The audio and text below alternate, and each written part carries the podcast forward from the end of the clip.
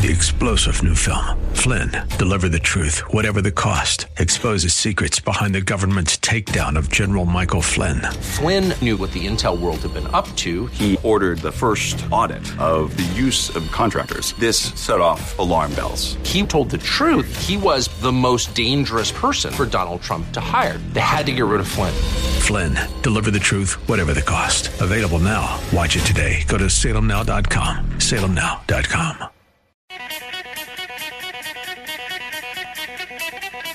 Ellsworth! Ellsworth! Ellsworth! Ellsworth!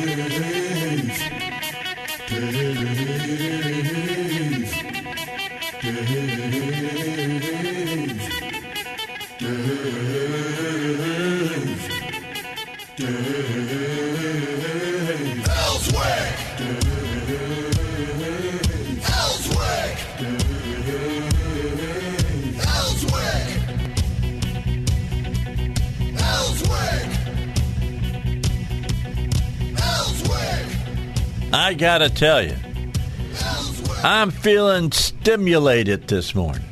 It's Friday. Gotta love it when it's a Friday. And I do. I don't know if Chris Corbett's going to be with us or not. He's getting ready uh, for a hearing. And uh, he says, I'm buried deep in pleading and the law this morning for a hearing at 9 a.m. So I'm assuming that means he's working hard. you you got to get all your all your uh, T's crossed and I's dotted at that at that point and make sure you're all taken care of before you go stand in front of judge. That's the way it works. Just the the way that it all works. So, and, and I just saw another text. He says, "I'm sorry that I can't make it this morning." So you're going to have to wait until next week, and uh, Chris may be back with us. I won't be here next Friday. I won't be here next. It's coming Monday. I'll be on the road. Now I will call in. I want to let you know about that, Steinbuch. I'm going to be calling in just to check up on you on Monday. Well, we'll see, uh, Dave, whether as your chosen guest host, uh, I'm willing to take that call. yeah, I'll be uh, I'll be at Gettysburg uh, Battlefield that day, so I will give you a call just to wonderful talk about what it's like to Tell stand out early in the morning. Yeah, to stand out That's there right. early in the morning as the sun's coming up. They say that it's one of the most haunted places in America. So uh, I don't know. Maybe well, I haven't heard the voices inside my head, but other than that, I believe it. That's the truth, isn't it? All right. That's anyway, right. just so everybody knows, next week I'm gone. The Patriot Tour leaves Saturday. Uh, a lot of you are going with me. We're going to have a great time. Uh, our first uh, day of spending, uh, you know, any time looking at things is going to be in Gettysburg. That will be early Monday morning, just so you know. And I think Harper's Ferry is on the uh, agenda as well. And then we head to Amish territory, and I'm looking forward to that um, around Lancaster, will, where we'll be staying. So uh, on Monday, Robert will be in here being my uh, guest host. Uh, Tuesday, State Senator Kim Hammer will come in and sit in the studio and do the show. Wednesday, uh, the former insurance commissioner, state representative, and uh, member of the Pulaski uh, County uh, Board. It's going to be Alan Kerr.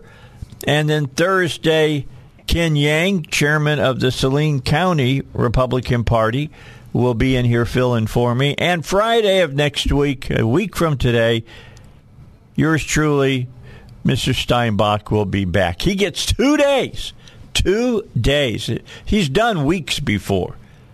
All right, because you like him so much. So I'm looking for. I gotta. I gotta keep him at a week though, because I want to be able to come back and have a job.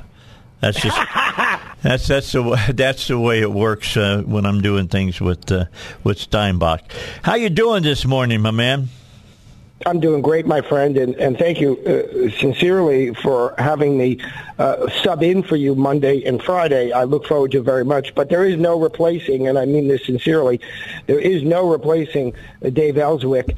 Uh, and of course, um, they wouldn't hire me, and I wouldn't accept an offer because we need Dave Elswick on the air every day, unless he's out doing a Patriot tour, which of course is what you're doing. Yeah, yeah this is this is going to be fun. I'm looking forward to it. Going to take people uh, to Philadelphia. They'll get to go to Constitution Hall.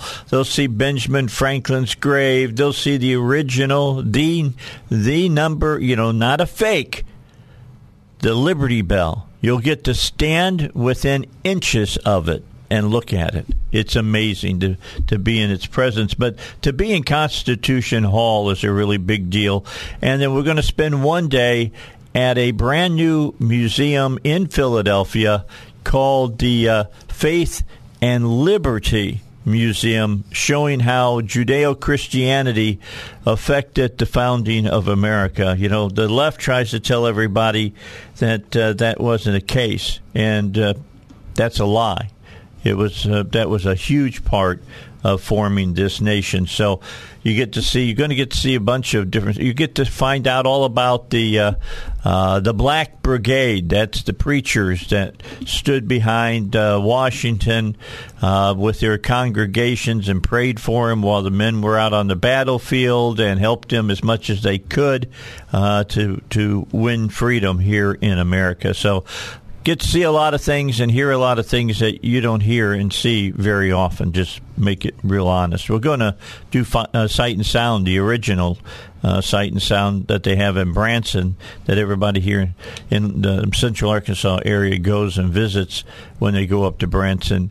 And uh, it's David that they're doing a production of, so we're looking forward to that uh, as well. Let me start off with you about something we've been talking about here on my show uh, basically since Wednesday, and that is the uh, mayor, Frank Scott, and his and his having his own uh, security team. Uh, he is the only mayor ever in the history of Little Rock to have his own security team, and it's not cheap by a long shot. Since 2019, when he was uh, elected, until April of this year, which is the uh, the latest uh, information we can get. We got to wait another month and a half to get uh, the next quarter. But over that amount of time, Robert, this man has spent 1.6 million dollars on personal uh, protection. Nobody else has that. Nobody else needed that, but this this uh, mayor did. It's really amazing and an amazing story. I had no idea about it. He's got his own special SUV. We can't find out about that because it's under the uh, Special Investigation Department. And because so? of that, you can't. Well, if if it's in, if it's there, it's not open to be FOIA'd, and so you can't uh, you can't find out anything about it.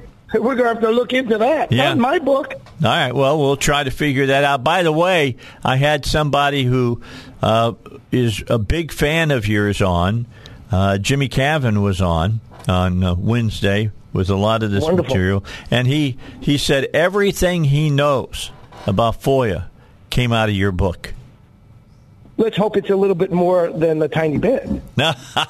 well, he knows he knows a lot. Let's just put it he this does. way: when people sh- when he shows up at a meeting, people quake because he's got he's got Indeed. the goods Indeed. on him. He's got the goods on him. So. Dave, this uh, past year or so alone, I've probably helped three dozen or more individuals make FOIA requests and have government officials repeatedly tell them, oh, you can't get that, or you've got to write a big check for that. All make-believe. All total nonsense. And I help them initially behind the scenes, and then when they run into these bureaucratic roadblocks, They copy me on the emails, and you know what I do? I write back and I say, uh, "Dear uh, local apparatchik, uh, you're wrong as to the law. Uh, here's a copy of the section of my book that pertains to the issue.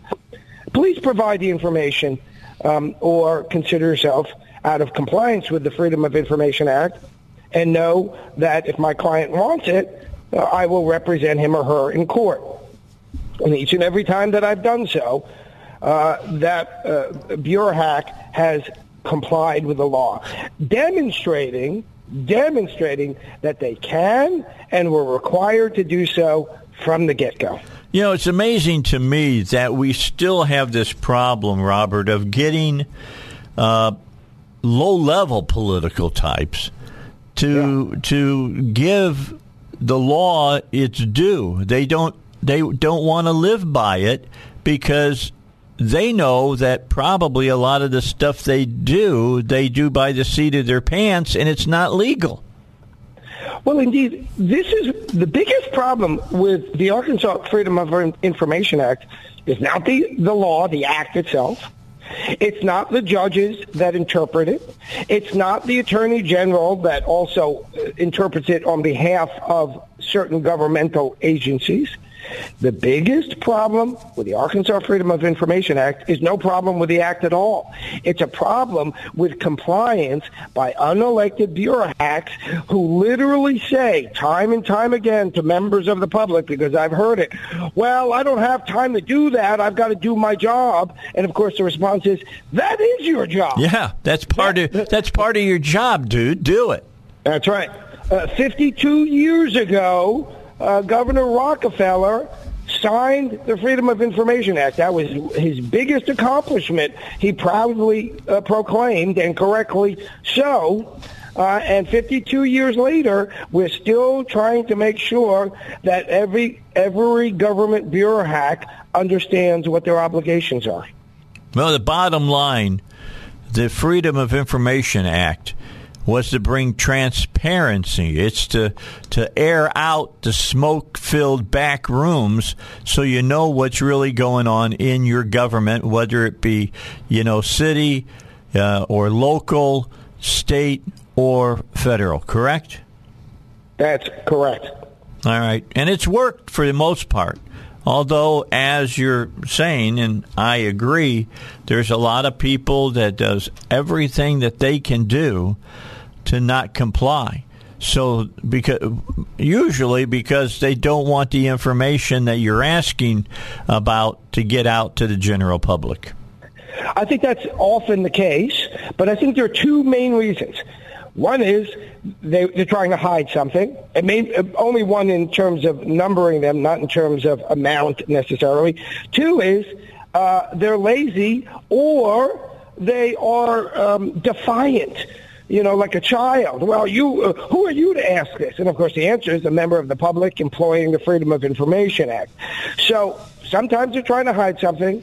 Sometimes they just don't want to do the work required to share the information that they're obligated to share. Yeah, you know, they don't want us peons to be bothering them. You know, go back right. and eat your refried beans, so to speak. You know how that go, works. Go home and leave us alone. Yeah, that's the way that they do this. All right, we'll come back. We'll talk more about that. I want to talk about the president. They're saying that he has long term COVID, and we'll talk about what that means and some of the leaks that are going on in Washington, D.C. I'll, I'll just let you know they're leaks, all right? I don't know if they're true. I don't know if they're false. I'll just tell you what they were saying in Washington, D.C. That's all coming up here on the Dave Elswick Show. Robert Steinbuch is my guest uh, host today. He, of course, is a law professor at the Bowen School of Law. His opinions are his and his alone, not necessarily though those of the School of Law or the university to which they belong. Don't forget about Hillcrest Designer Jewelry, 40 years and going strong and Eric Coleman does a great job. find your top designer brands at Hillcrest Designer Jewelry. They're right there in the cases as you walk in on your left and on your right. Check out all the uh, beautiful jewelry that he has. Take a look at it. Uh, he's got custom designs. He does the repairs for you. Uh, if you got estate jewelry, you can bring it in. Eric looks at it. He'll he'll appraise it for you. Uh, don't forget about uh, wedding bands or engagement rings. Uh, he'll take care of making those for you, or you can buy one. It's already made right there, uh, being displayed for you, and he'll save you money. About 20% under any of the other jewelry stores in the city. Then hold on to that 20%, and after you're married, use it when you go on your honeymoon. Uh, and just know that Eric believes in taking care of his customers and he loves jewelry. You want to see some stones? You ask Eric to show you some of the free stones that he's got. He'll show you diamonds and emeralds and rubies and amethysts and all the great stones that are out there. You'll be I'm telling you, it takes your breath away when he starts showing you stuff. And and I'm a big uh, emerald guy. You show me emeralds and I sit there and just go gaga over that stuff. He's at 3000 Kavanaugh Boulevard in Suite E. And, uh, you know, stop by, visit with him a little bit, get to know him, let him get to know you. And uh, you'll find you'll strike up a friendship. And when you need some jewelry, you'll go right to him. Monday through Saturday, he's open 10 to 6. If you want to set up an appointment where you sit down with him and talk to something that he, you want to do as a custom design, give him a ring 501 246 3655. That's Hillcrest Designer Jewelry. We continue. Robert Steinbuch is with me, my guest through the whole show today. He's going to be with us until 10 o'clock. We got a lot to talk about. We've got a lot of ground to cover. Let me have you cover something for the listeners because they may not have heard the story. What turned you on to wanting to be the man dealing with FOIA?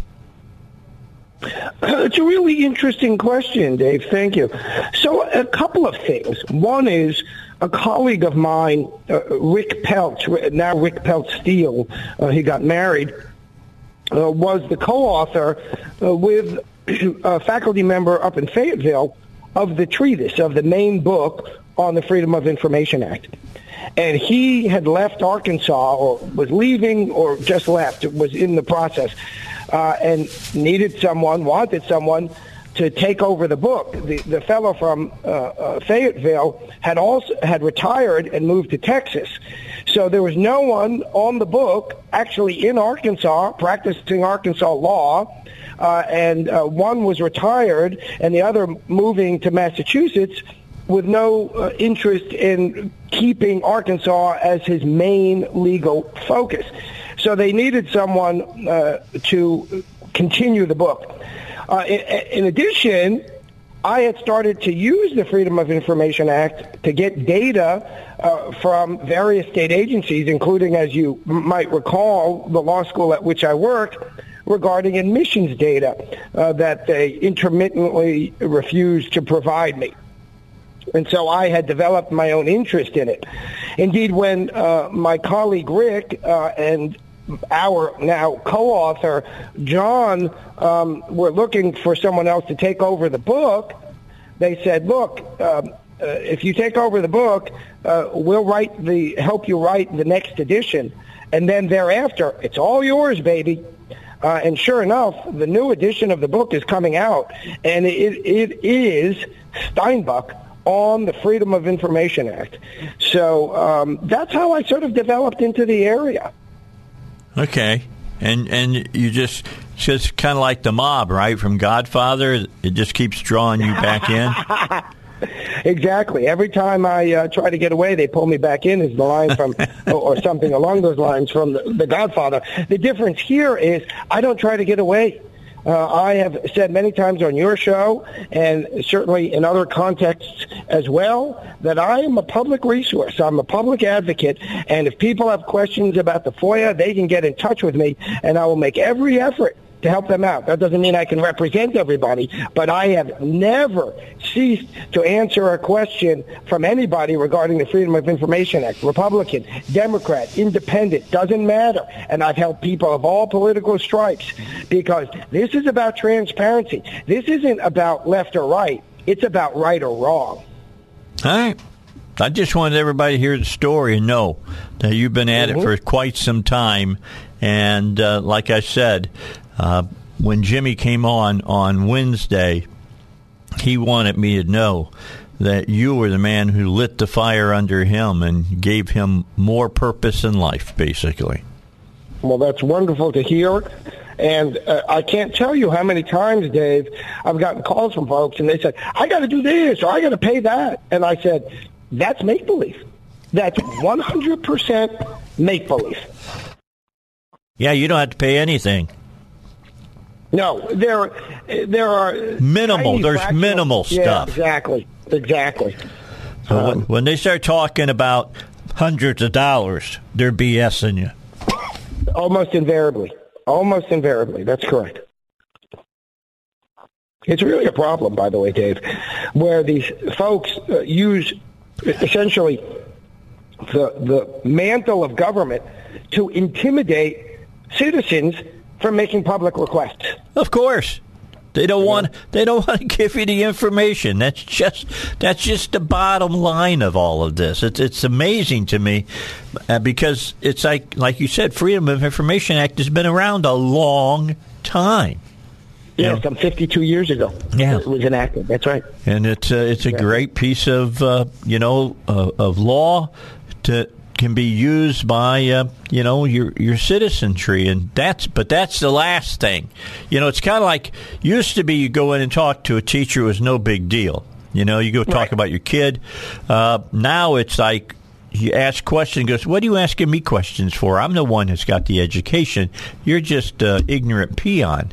You know i get tired of all that stuff. All right let's take a break. We'll come back. We're going to talk about biden. He's got covid. What does it mean for his future? We'll talk about it.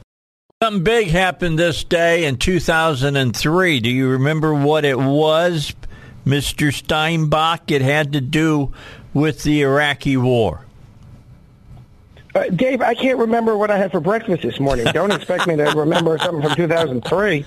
It's the day that Jessica Lynch came home to Palestine, oh, wow. uh, West Virginia. How's that one for you? There you go. There you go. I wonder if uh, if they knew that they were sending um, Jessica Lynch back to Palestine. Yeah. 29 years ago. Uh, she is, she's, uh, was she, that would make her, she's going to be 49 years old, I think. She's almost going to be 50 years wow. old. How wow. fast time passes when you're having fun. You know what I'm saying? Indeed. Just, Indeed. Just the way it is. So anyway, I just wanted to bring that up for people to, right, right. to remember. Uh, I want to talk to you about the president. The president yesterday announced that he has uh, COVID. And mm-hmm, there's mm-hmm. all kinds of rumors now floating around amongst Democrats.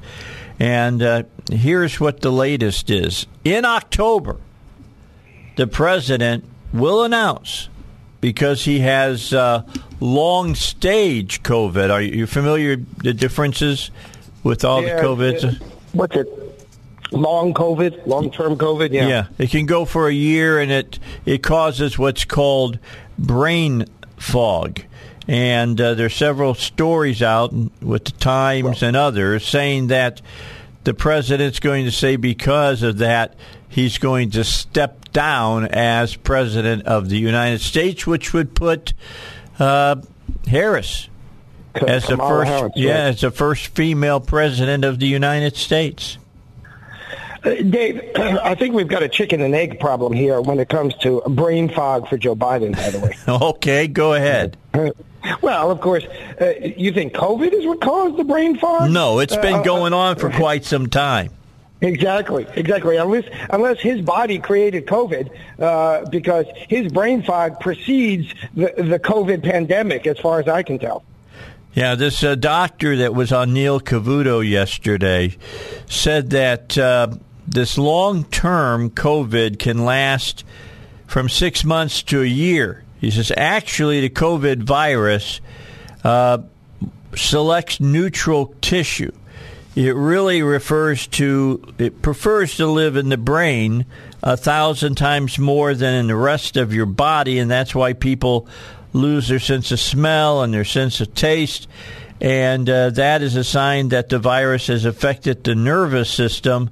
So it's not surprising that more than 20% of people get what's called brain fog. And they said they see it all the time in the clinics.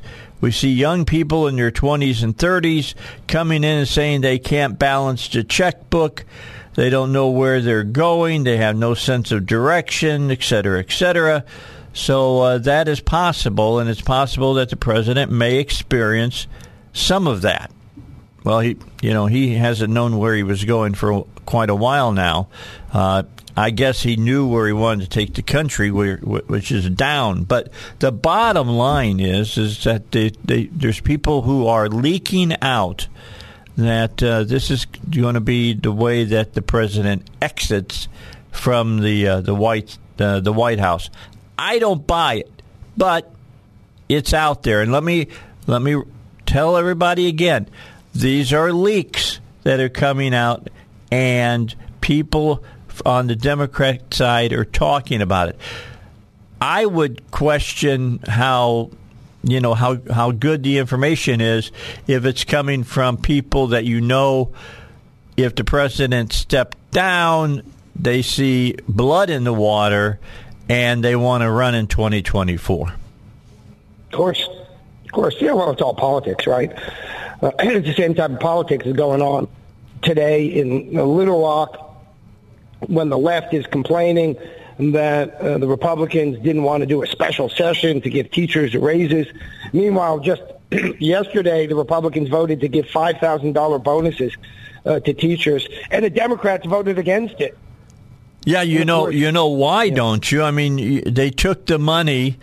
Uh, this is COVID money that was sent to right. the to the state that was going to be used uh, by the what is it, the Arkansas Department of Education or something like that, mm-hmm. about five hundred million dollars, and uh, and rescheduled it not to go there, but to go to the teachers themselves, a five thousand dollar raise, and mm-hmm. you know they don't want that to happen. You know they don't want that to happen. They this gives see this gives the this gives the legislature some control over how the money is spent. Uh, this has been a problem. I had I had Mary Bentley on a couple of uh, last week, and she said she's voted for every pay raise here in Arkansas in the ten years that she's been uh, a state legislator, and found out that every time she voted for pay raises, it goes to the school districts. They decide where the money is dispersed, and it sure ain't the teacher salaries. Well, Dave, I've been making this general point time and time again on your show and elsewhere, and that is when you hand out free money to government bureaucrats, don't be surprised when the government bureaucrats don't do with that money what you intended for them to do. And that's why the legislature needs to be more in control of money that they start dishing out, be it to K through 12 education, be it to higher education, be it to any other department in the state. This is not only education related. We just happen to be talking about education. Don't be surprised when they don't do what you think they're going to do and the state, when they're handing out citizens money, uh, and the legislature, to be clear, and the governor need to be more in control of our money. Well, and, on top of this, Robert, the uh, legislature said to uh, the uh, school authorities that they would give them it's about 460 million dollars in remaining federal COVID-19 relief funds saying that they want schools to use the money for teacher and staff bonuses. Uh, mm-hmm. I I would want a little bit more uh, clarification about who and what they're calling staff. Well, that's an excellent point as well. You know that in education across this country, the biggest growth area is administration. Mm-hmm right? Because when administration gets some money, they go, well, we're working very hard. Not those teachers with 30 plus students. We're working real hard. So we need another secretary and we need another administrator and we need another vice this and a deputy that and associate this and assistant that. And they load up. You know, when I ta- started teaching at the law school, I think we had half the number of people with the title dean or um, director that we have now. And we've got smaller classes than we had then. How is that possible, Dave? Yeah, I know. I understand what you're saying. It's what Mary Bentley was saying. This is what Uh-huh. Mary was pointing out. And uh, in the story from Channel 7 that I'm looking for, uh, looking at, it says the move faced opposition from Democrats who said it was uh, an effort to avoid considering raising teacher salaries while the state sits on a $1.6 million surplus.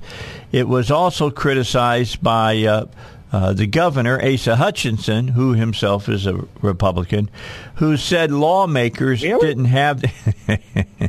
I was, sorry, I- I was I- waiting. I was waiting for you to say Yeah, something. what? Uh, it didn't Really? didn't have authority to take such a step. So what Democrats are saying, and this is kind of interesting, uh, they want them to give more money as a raise, a raise to the teachers. Here's the problem with that. Let's say you take uh, another hundred million dollars and you give the teachers a raise. Well, that means this one time money you're giving them for their raise means that after this year, then the school district has got to figure out where they're going to get the money to continue paying them at whatever rate you've uh, raised the teacher pay to. Well, indeed, Dave. Look, uh, take the win. They're getting a five. I agree. bonus for teachers. Take the win. Yeah. and that and the Republicans have repeatedly said. We're not saying we're not going to vote for raises. The only thing that we've said is that we're not going to do raises for teachers during a special session for the simple reason that we need to consider that as we consider all of the money that we're going to be allocating on an ongoing forward basis. Now, to be fair, to be fair, they haven't always done that. There have been special sessions in which I think they did, actually it was a bonus, so there is a distinction, but I think they did a bonus for law enforcement. They're doing a bonus now for teachers, so that is equivalent. But they should be more consistent uh, overall, and they shouldn't be doing raises and, and other major allocations during special sessions, barring some really unusual circumstances. So they're going to give a $5,000 bonus. I bet you they'll give a pay raise come January. And David Ray was at the Pulaski County Republican meeting yesterday. By the way, we're going to talk a little bit more about that later in the show. Uh, and he gave a legislative update. And in, in that update, David Ray said the reason that teacher salaries uh, was even proposed during the special session, according to David, was for political reasons for the governor. So if it's politics and not substance driving it, then David said, I believe aptly, that it shouldn't happen during a special session. Well, when I had Robin Lundstrom on the show, uh, she said that they would wait until the session begins in January because Right. there's a lot of moving parts you got to consider when you start considering raising teachers' pay. So they want to do it right. They want to have the time to do this study. So what they did is they did a and it's not it's what you just said. Take the win.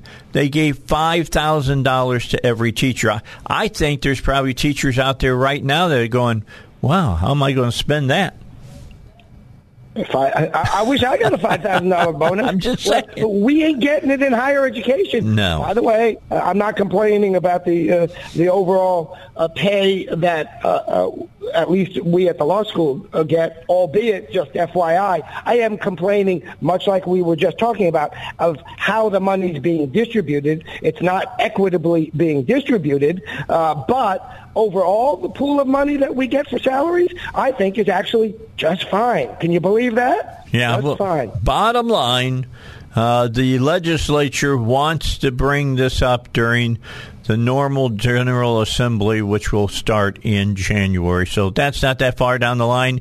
I hope this $5,000 goes a long way to putting a smile on teachers' faces and then know that the legislature is looking seriously on how much, not if, but how much they will raise uh, teacher salaries.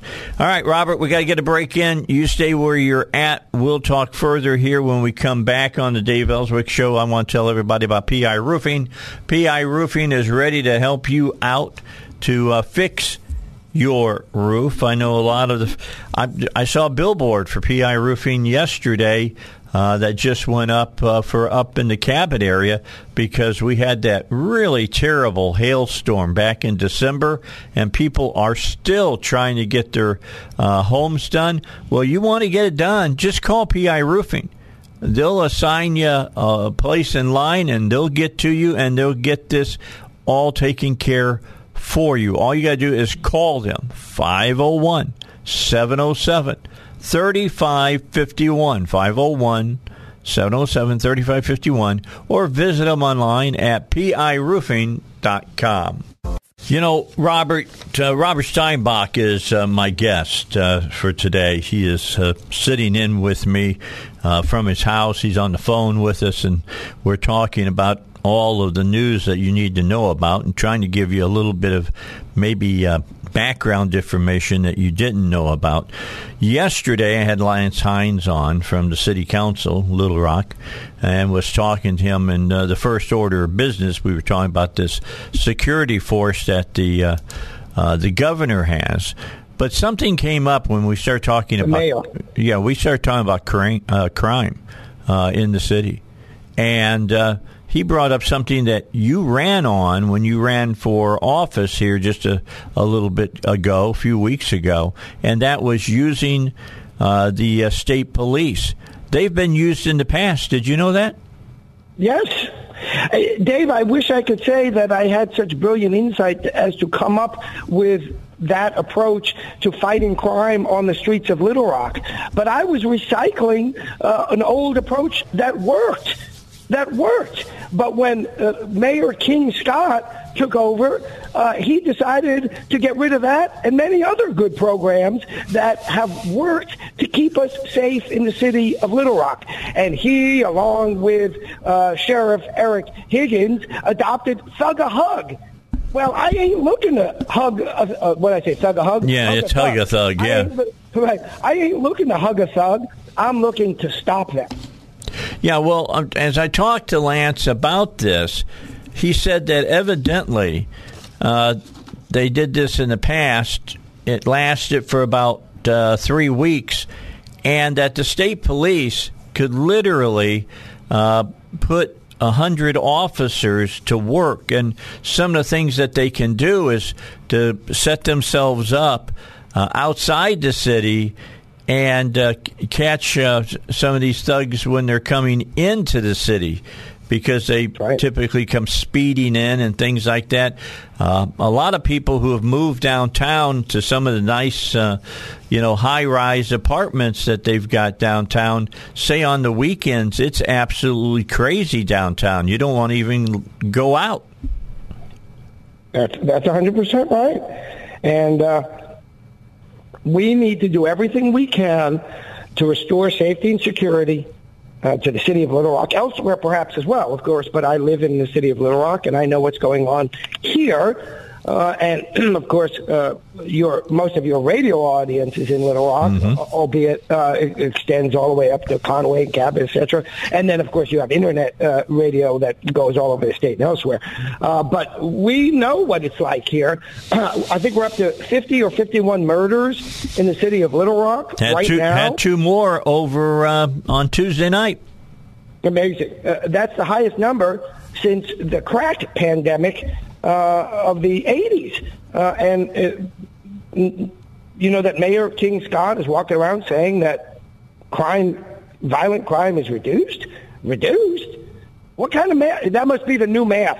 Well, you know, when I went, let to, me tell you how- elementary school. Yeah, What's please. what's what is it that I always say? Figures don't lie, but liars figure. Uh, Exactly. What we have is we've got a mayor that's telling everybody it went down three percent. What went down three percent was the it went down from the seventeen percent high that has happened. In fact, murders and uh, you know violent crime has gone up forty percent in the city. Right, right. You know, he's splitting hairs here. I mean, he's getting into frog hair, in fact, a really fine hair that you can't even see on the frog. There you go. And that's uh, that's what that's what's going on, and um, I'm looking forward to this race for mayor here in the city. I think it's going to be uh, eye opening for a lot of people about how badly uh, this this mayor has just dropped the ball. I mean, really dropped the ball. Uh, are you familiar with what they're doing in Dallas and Fort Worth?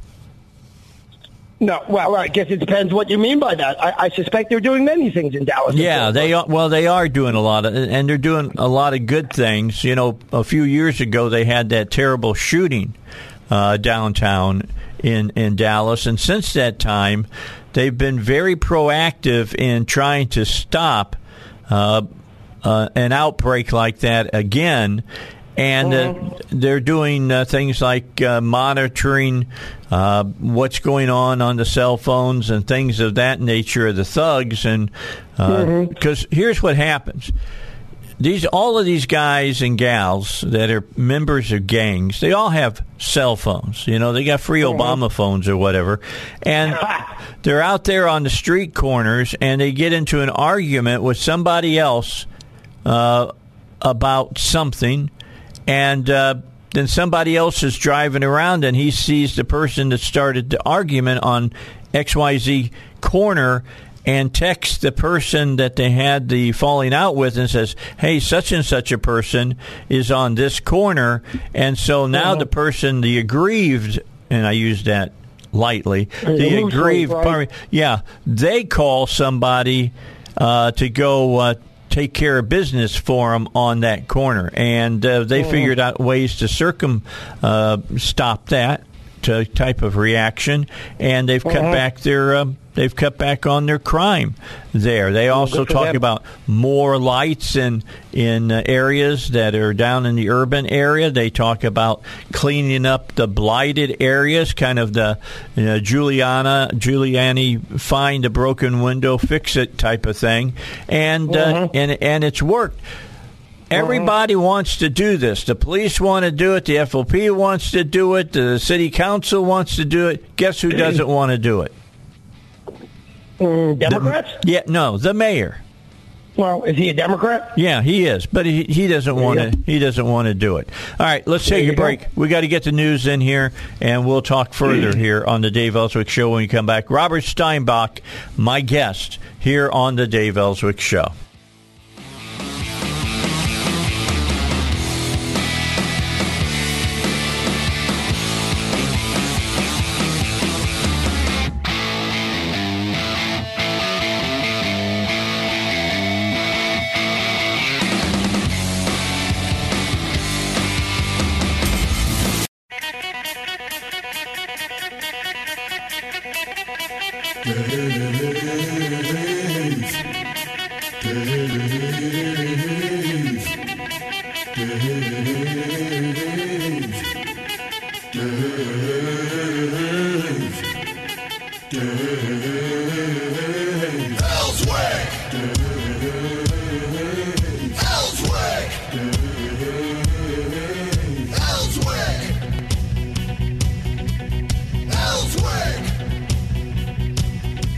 Get back to it here on a uh, Friday. Robert Steinbuch is our guest host today. He's joined me today. And uh, he, of course, is a law professor at Bowen School of Law. His opinions are his and his alone, not necessarily those of the School of Law or the university to which they're attached. And I, I just made a call in, a text in uh, to uh, uh, State Senator Kim Hammer uh, Robert, to see if he will join us to talk about the $5,000 teacher's raise and about the Great. governor being up, uptight about it. And then uh, I've been reading some of the press clippings from uh, the teachers' rally yesterday on the steps of the uh, the Capitol. They were so upset about it. A couple dozen teachers showed up to complain about it. So we'll uh, see what uh, you know he has to say about that. Uh, I just don't understand why they're pushing back against this. They know that the, the Republicans have said there's not enough time in a special session. There's just not enough time.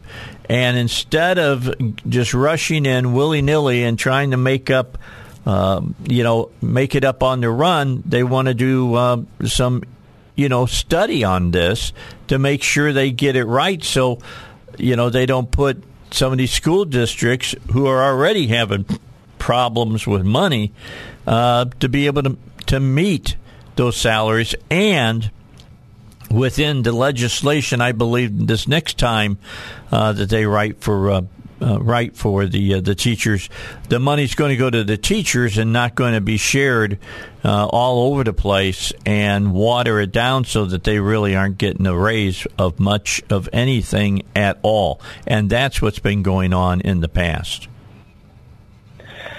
Well, you know, it's not so much a question of time, albeit maybe that is somewhat of an issue. It's a question of proceeding in due course and due order. That is, legislature has to decide our whole budget. So if you start carving out pieces in advance, then it makes it more difficult to start balancing it with other things that you're considering.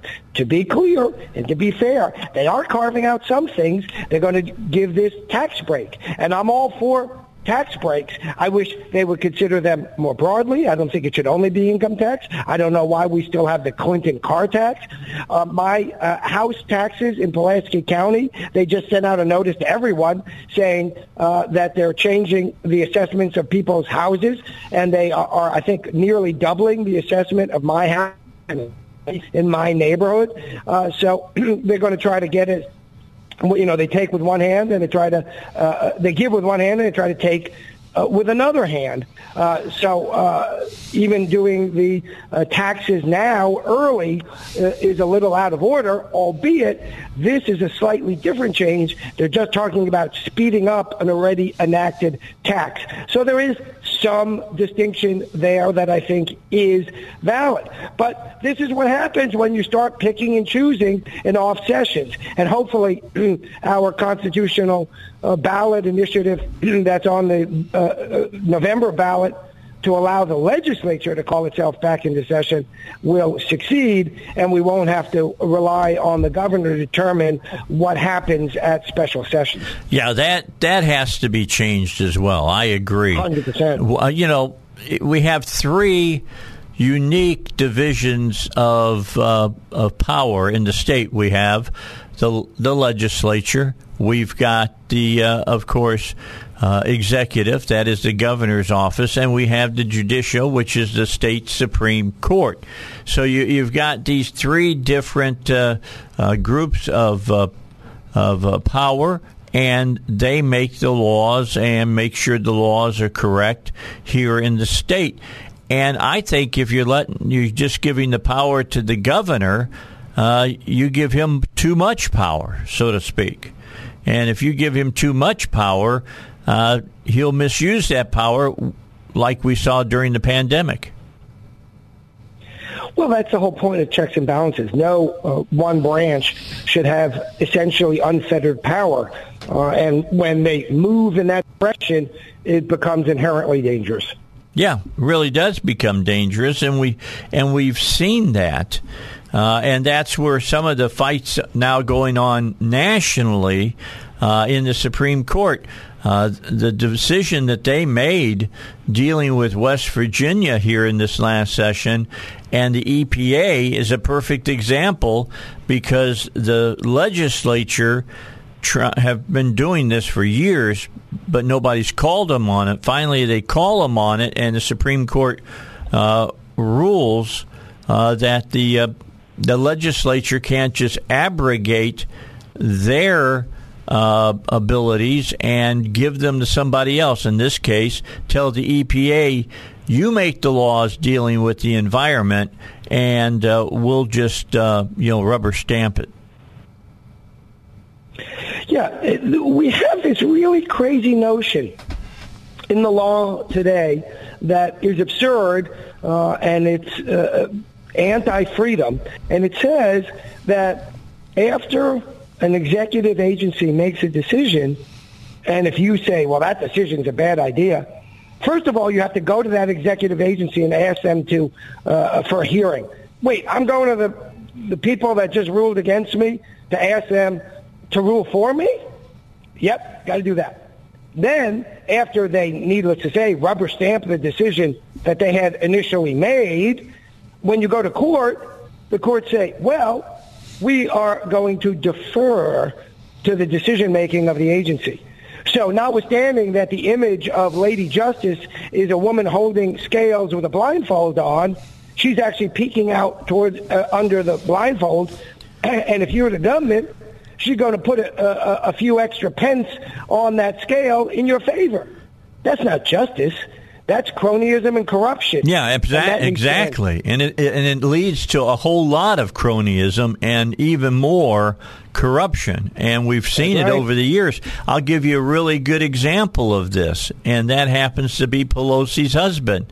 You got this, right. these deals going down with the chip makers, and the uh, legislature is making laws, and uh, he bought up, I think he said 20,000 shares of stock in, in chip makers. You can't tell me the man doesn't have any kind of in insider information, and that kind of stuff goes on every frickin' day in Washington D.C. Then this man's going to make millions of dollars off of it. Oh well, they has exempted themselves from the insider trading law, so it's really convenient, isn't it? So yeah. they sit there, uh, wag, you know, Nancy Pelosi sits there wagging her finger at you, wagging her finger at Republicans, saying, oh, we're bad and evil. And these folks are corrupt. They're doing stuff that you and I would get arrested for, correctly so. Yeah, in fact, other people have been arrested for. Ask That's Martha. Right. Ask Martha Stewart, huh? Indeed, Just ask indeed. her. All right. Hey, listen. I understand that uh, state senator uh, Kim Hammer's on the phone. Let's go ahead and jump on the phone and talk to him uh, uh, about this five thousand dollar teachers uh, pay uh, not raise but bonus. And you know, Kim, were you part of this? Were you on the on the committee that considered this and and then voted in this five thousand dollars? Morning, Dave. Uh, I was on the committee. I can't say that I was on the development team to present the idea, but I'm on the ALC committee that voted on it. Yes. All right. First question for you: Is the governor right? Uh, does he is he saying that you guys can't do this? Are we going to have a big fight over this? Is is is he upset because you guys have stolen his thunder? I don't know if he's upset or whatever. I haven't had any dialogue with him, but I would say this whole thing could have started off on a lot better note if we had all gotten the room together and had a discussion about this before he came out on his own without consulting with the legislators to say, I'm going to offer a raise this way when it all first began. I think that created confusion. Uh, I think it, it, it created um, an environment that made it very difficult to move forward in uh, just because there was no communication with the uh, stakeholders. In fact, I think there's either a piece of legislation or there's an agreement out there where it was understood that the stakeholders, being the schools, teachers, and you know, administrative branch, legislative branch, would come together to work this thing out and then come out with it. As it was, that whole process was bypassed, and he just decided to, you know, pop what he uh, offered out there, and here we are today. So, how long does a special session go typically? About 15 days? Not if we can help it. We like to try to keep it three days. okay. All right. So, yeah, I had Robin Lundstrom, State Representative Robin Lundstrom, on a couple of weeks ago, and she was talking about teachers' raises, and she said that you all wanted to tackle this in January during the session because there's a lot of moving parts that you got to deal with. The most logical way to deal with this, and excuse me, And long-term fixable way to deal with this is to come in in January and we have what's called the matrix, which I think is an important key factor that folks need to understand. There's a matrix out there that the education committees work hard to come up on, and it basically takes every category of spending that a school has, looks at the historical data of spending, incorporates what are things that need to be done moving forward in education, and they come up at a number for each one of those categorical spending columns uh, in that in that matrix funding model. All of which was born out of the Lakeview case in order to keep us out of a lawsuit or help us get out of a lawsuit. And in there is a salary column. And if, excuse me, if the recommendations of the legislative branch with regard to that matrix portion of the salaries had been followed over the years that it has been developed, then we wouldn't be in the position we're in as far as teacher salaries because we would have been able to be keeping pace. And that's part of the problem too, um, is that we haven't been doing that. This $5,000 is intended to be a carryover bonus to get us from where we are today until January when we get in and, and fix it through an already established process that we've been trying to use uh, over the years to get those salaries up. So when I had uh, Mary Bentley on, State Representative Mary Bentley, she said she's voted for every pay increase that the legislature has has um, made for teacher pay. The problem being that the money doesn't get to the teachers. Is what you're saying is that starting in January, you guys are going to make sure that the money gets to the teachers?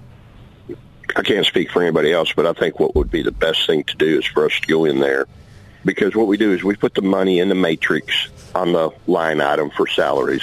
Once we establish that matrix, we approve the appropriation funding designed around what it would cost to implement that matrix. We, as the legislative branch, turn it over to the administrative branch under which the schools account to, being the Department of Ed, which is under the governor.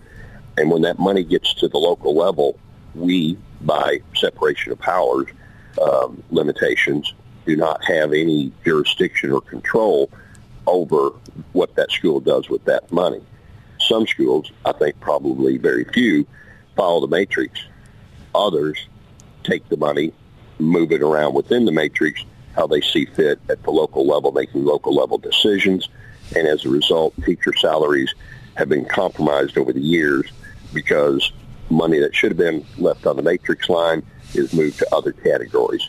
Um, I think what's going to happen when we come back in January is there's going to be a strong push to take that money that's in the salary matrix line and freeze it so that there can be no moving of that money once it's released from the legislative branch to the administrative branch. And we'll begin to see these salaries correct themselves over the years. All right, that sounds sounds good to me. Depends on whether you take the blue pill or the red pill, I guess, depending on how you, you view the matrix. Uh, I know Robert's there. Robert, did you have a question for uh, the senator? Hey, Kim, it's good to talk with you as always. Tell me this. Uh, why was the governor asking initially for a special session to uh, increase teacher salaries uh, when we now discover that there's almost a billion dollars of federal money to be distributed to uh, the uh, teachers that the executive branch, the governor, hasn't distributed? What's going on there? The, I think when you go back and look at the history of the memo that's dated from the U.S. Department of Ed is December 16th of 2021, and this question was initially asked way back when, can we use ESSER funds, which has come in three uh, tranches. There's there was one, two, and three. Uh, one and two are out the door. We're talking about the money that's left in three, which will take care of all the money that's in the ESSER funds. it was presented to us by the Department of Ed that we could not use, the schools could not use the ESSER funds for salaries. When it was discovered yesterday, and I'm going to give credit to Jonathan Dismang and Jimmy Hickey, there may be others, but those two are the ones that have been leading the charge on this, Senators Jonathan Dismang and Senator Jimmy Hickey. When they discovered this memo, and it became apparent that yes, indeed, we could use it because it stipulates very clearly it could be used for teacher retention, um, layman terms, teachers' pay. That's that's when the blow up began to occur. Because the question is, why didn't we do this first instead of leaving the reserve funds that we have built up left alone? Um, I will tell you, and I've said it on my show, the Kim Hammer Show, and I've said it on yours, Dave. We're trying to get Arkansas in a fiscally responsible position by holding 20% of our budget because just as was said yesterday in the committee by our finance director, experts say that within two years we're going to have a, a recession and we don't want to have to go back and raise taxes and we want to make sure we got plenty of money in reserve so that we don't have to cut services or cut pay to like schools, for example. Uh, that's why we're so protective of that money. And when it became apparent that ESSER monies could be used, and whether the Department of Ed misinterpreted the memo, didn't want to read the memo the way it read, governor didn't want to use ESSER funds, whatever, that's on them because we were never included in the discussions in the first place. Now we know that ESSER funds can be used, and we have put it back to the schools to say, redevelop your plans for how you plan to use this money and include the discussion about salaries bring it back to us, we'll approve it. All right. I'm going to let you go. I promised about 10 minutes. There you go. We'll be back with you later. Thanks for filling in for me on Tuesday. Enjoy the show on Tuesday. Thanks, Dave. We'll talk to you later. State Senator Kim Hammer will be back uh, with the show in just a moment. We've got to get a break in. Don't forget about uh, Pat Davis. Pat Davis do a good job taking care of your health insurance. Save you 30 to 50% on it. Doesn't matter what provider that you're using. He can get rid of those copays. He can get rid of those big deductibles. He can save you some big dollars over the course of a year. You add up, let's say he saves you 90 to $100 a month. You add that together for 12 months, you save some money. Quite a bit of money, in fact that you can use to try to keep up with all this inflation that's going on. So give Pat a call, 501 605 6935, or visit him online, yourhealthplanman.com. All right, back with you. Uh, one to let you know, Robert, I have uh, texted, since his name just came up with. Uh, uh, State Senator Hammer, I just uh, texted Jonathan Dismang asking him to join us at 7:35. I'll let you know if he says yay or nay uh, about that, and we'll uh, get that uh, all taken care of. We just got about a minute to go before we get to Bill O'Reilly here, so uh, I don't want to start anything new. So we'll hold on to this whole thing about the the teachers bonuses and see if we can't give people a little bit more background on how uh, the legislature got to where they're going. That ESSER uh, uh, letter that uh, uh, Hammer was talking about, uh, evidently, Dismang is the one who really found out about it. So we'll try to get him on and he can talk about it with us uh, uh, at the 735 segment here of the Dave Elswick Show. Should be an interesting discussion. Smart guy, Senator Dismang. So be looking forward to seeing what he has to say. it's getting interesting now. We're finding out things as we go along, aren't we? Oh, we find out a lot of stuff. we find out a lot of stuff, and that's the problem. Because uh, listen, this is our system. it's not a great system. It's just the best one compared to all the others to paraphrase, paraphrase Winston Churchill. Uh, and uh, there's a lot of politics involved, right? And there's yep. gambling in Vegas. So none of this should surprise us. Well, not only is there a lot of politics, but there's a lot of personal politics involved yeah. and power yeah. politics uh, that are involved. And so uh, I got my fingers crossed that we were able to get uh, State Senator Jonathan Dismang on. Haven't heard back from him yet. Uh, I've always had a good working relationship with him, so we'll see if he uh, uh, if he can find 10 or 15 minutes to talk. I told him 10 minutes, 15 minutes max, because that's really all we need uh, to get the information that uh, we want to talk about. So, uh, Robert and I are going to be back in, in just a moment. Right now, we're going to take a break because we got uh, Bill O'Reilly coming up, and we're going to let him talk to you and tell us what he's got for us. All right, back with you. Robert Steinbuch is uh, here. Robert, we've got State Senator Jonathan Dismang. He's on a job site, just so everybody knows. So if you hear some noise in the background or whatever, that's what's happening. We got about 10 minutes. Hey, Jonathan, thanks for joining us. It's a pleasure to always talk with you. I hear you had a lot to do to find this money uh, to give these teachers the $5,000 bonus. You went uh, and looked at the ESSER letters and, and was able to ascertain this. If you could figure it out, why can't the governor? Well, I mean, I think, you know, what I really need to give credit to is a constituent. We've been talking back and forth about the ESSER funds and how they could be utilized. Um, and I, you know, there had been some minimal testimony that they could be used for bonuses, uh, but then that was always followed up with a, a comment that it probably wasn't recommended, though.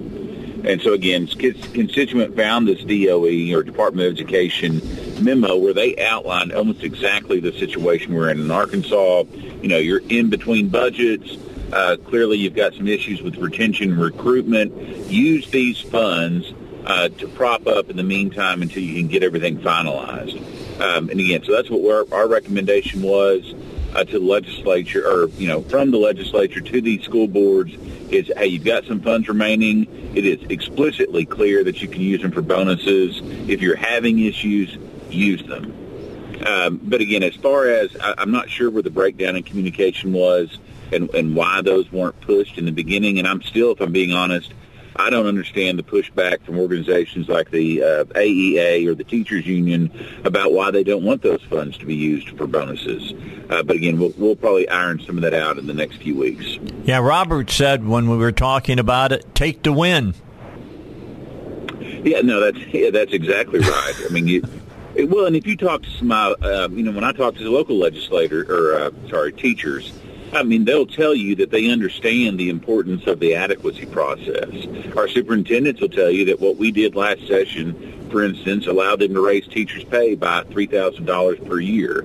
So that, again, they understand that there's a lot to look at when you're talking about the education of our children here in the state and the public schools. And, uh, and, and with that, understand that a bonus would be a great bridge to be able to get us to uh, the completion of that adequacy report. All right, Robert, did you have any questions for the state senator? Well, uh, in part he answered it, but if you can talk a little bit more, Jonathan, about why it seems that the Department of Education isn't doing the utmost to ensure that all of the monies that are being given to the state from the feds are distributed out uh, to the localities. I see this as an ongoing problem even more broadly. I hear people say, well, we don't want to take Fed money, uh, you know, we're paying for that. Well, my response is the same words with a di- different emphasis. We want to take Fed money because we already paid for it. That's our money. Let's take our money and use it. And if the federal government's inefficient, and they are, uh, we can vote the bums out and then fix that later. But in the meantime, if Colorado and New York are getting money, we better get our fair share too. What are your thoughts about that? Well, you and I uh, are, are singing the same song there and have for quite a while. I mean, I've always agreed that, you know, and if, if other states are going to be utilizing our money because we don't, then that's wrong for the taxpayers of Arkansas that sent that money to the federal government. Um, but in a in a broader in a picture, just on a more micro level for what's happening with, uh, you know, this they call it extra money uh, for the school districts. It's available. The difference is this: on the it, let's just take Tennessee for instance you know, they, they received, you know, this is, we're well over a billion dollars in extra money. They were too. They said, you know what, we're going to work with our superintendents. Uh, we're going to have a statewide plan, and we are going to collectively respond to our teacher shortage. We're going to collectively respond to our uh, rec- uh, recruitment issues. We're going to collectively respond to uh, learning loss that's happened because of COVID and the fact that a lot of these students are way behind because of what was uh, what happened over the last couple of years. And so they they developed a five uh, prong approach to how they were going to utilize these dollars. In the state of Arkansas, we just said districts, as long as it kind of meets the federal guidelines, you do what you want to. So you had districts that repaired the HVA, HVA systems. Uh, they they bought buses. They did all kinds of things with these dollars, and many of it was needed, but it didn't focus back in on the teachers. And in some ways, it didn't focus in on the students. Um, and, and, so what we're trying to do is just shine a little light right now. Hey, there's some possibilities for these funds. You have some left. Let's please try uh, to listen to what your constituents are saying in regards to teachers and use these as bonuses. Great. All right, State Senator, I promised you ten minutes, so we've we've hit that. Yes, I'll let sir. you I'll let you get to work. We'll talk to you later. Right. Bye bye right, now. Thanks. Yep. All right. That's uh, of course State Senator Jonathan Dismang. Uh, you know, I can look and say, you know, he's getting long in the tooth now. He's been around a while. I hadn't Dave, seen. If he's getting long in the tooth, we're, we're a saber-toothed tigers. Yeah, well, I'm I'm a mummy. what can I say about that? I've been around for a long, long time now. But yeah, it's it's interesting. It's he brings up some really uh, great answers for the questions that we had. But the overriding question that's there is they've known this, and why is the governor fighting against it? Evidently, it's right there in the letters that it was sent to them by the federal government.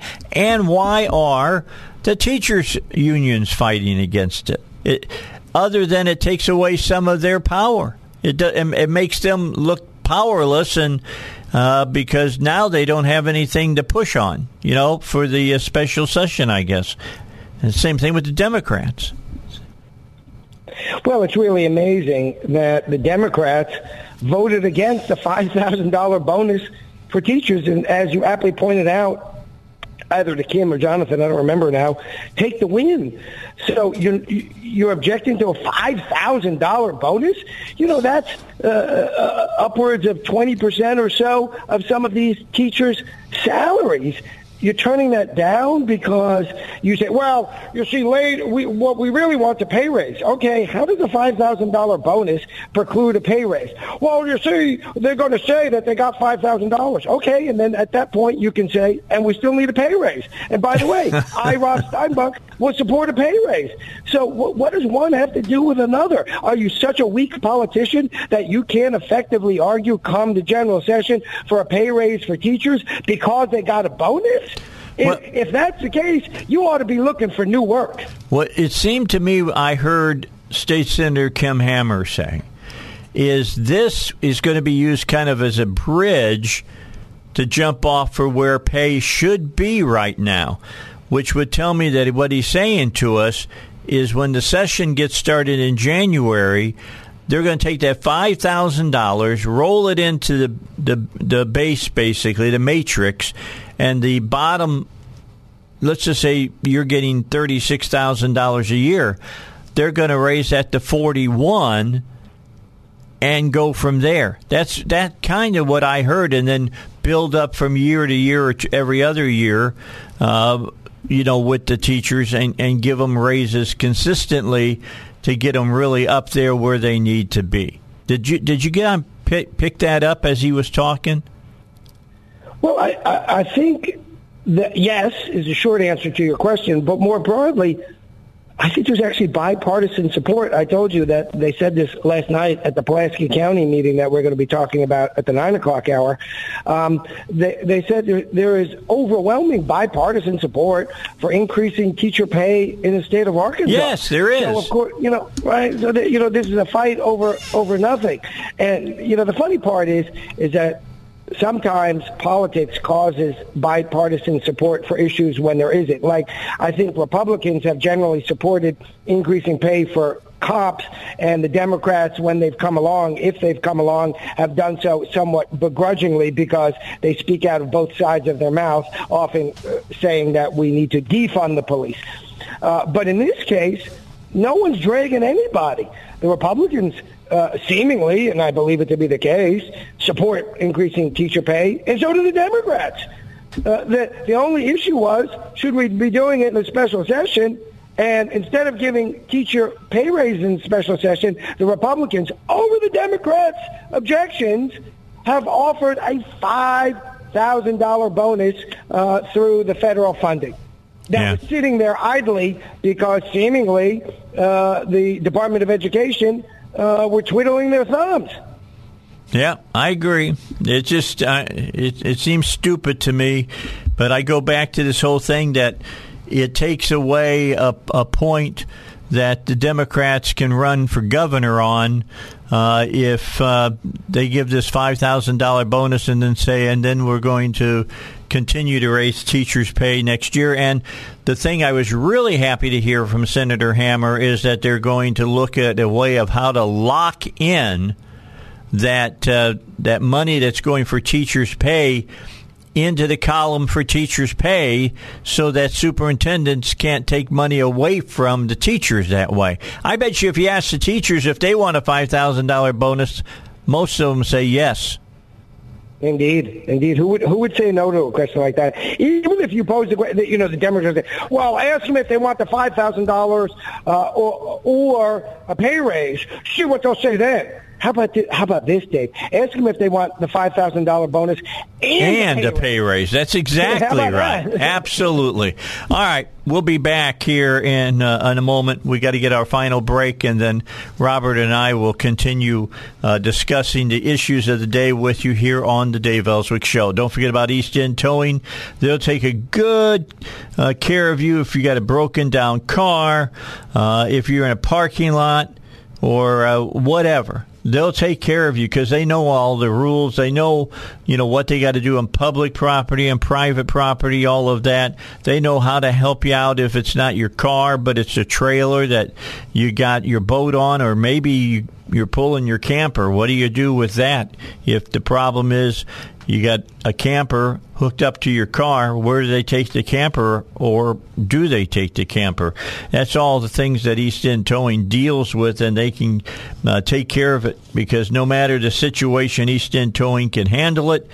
And they've got the answers. All you need to do is call them. Again, put their number in your cell phone 501 888 8849. That's the number 501 888 8849. That's East End Towing. All right, let's get back for the uh, final few moments here. We've got about eight minutes to go. And uh, Robert Steinbuch is with me. He'll be back at 9 o'clock. And there was a meeting of the uh, Pulaski County GOP. He was there. He'll tell you about what went down at that. And we'll find out uh, what was discussed at that time. So that'll be interesting uh, in and of itself to, uh, to talk about. Story out this morning is that uh, the uh, Ukrainians now are preparing for a counteroffensive. Uh, they think that the uh, Russians have expa- extended themselves too far on their supply lines, and they're ready to go. You know, go to work and see what they can do uh, with the Russians uh, now that they're in the place that in the place that they're at. Robert, I'm, I'm seeing more and more people uh, talking about this on the air on the news channels, and I I flip through all of them, man. I watch Fox, I watch CNN, I watch MSNBC, I want watch uh, you know One News America, and all the rest of them.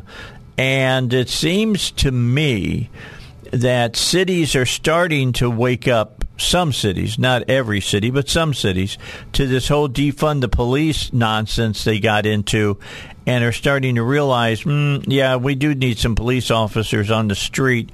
And uh, when you got them on the street and they can actually chase criminals down and stuff, crime goes down.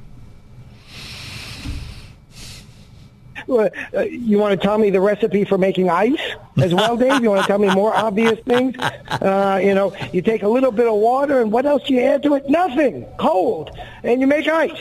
Uh, and how do you decrease crime? You make sure you have an ample police force. Uh, and how do you increase crime? You defund the police.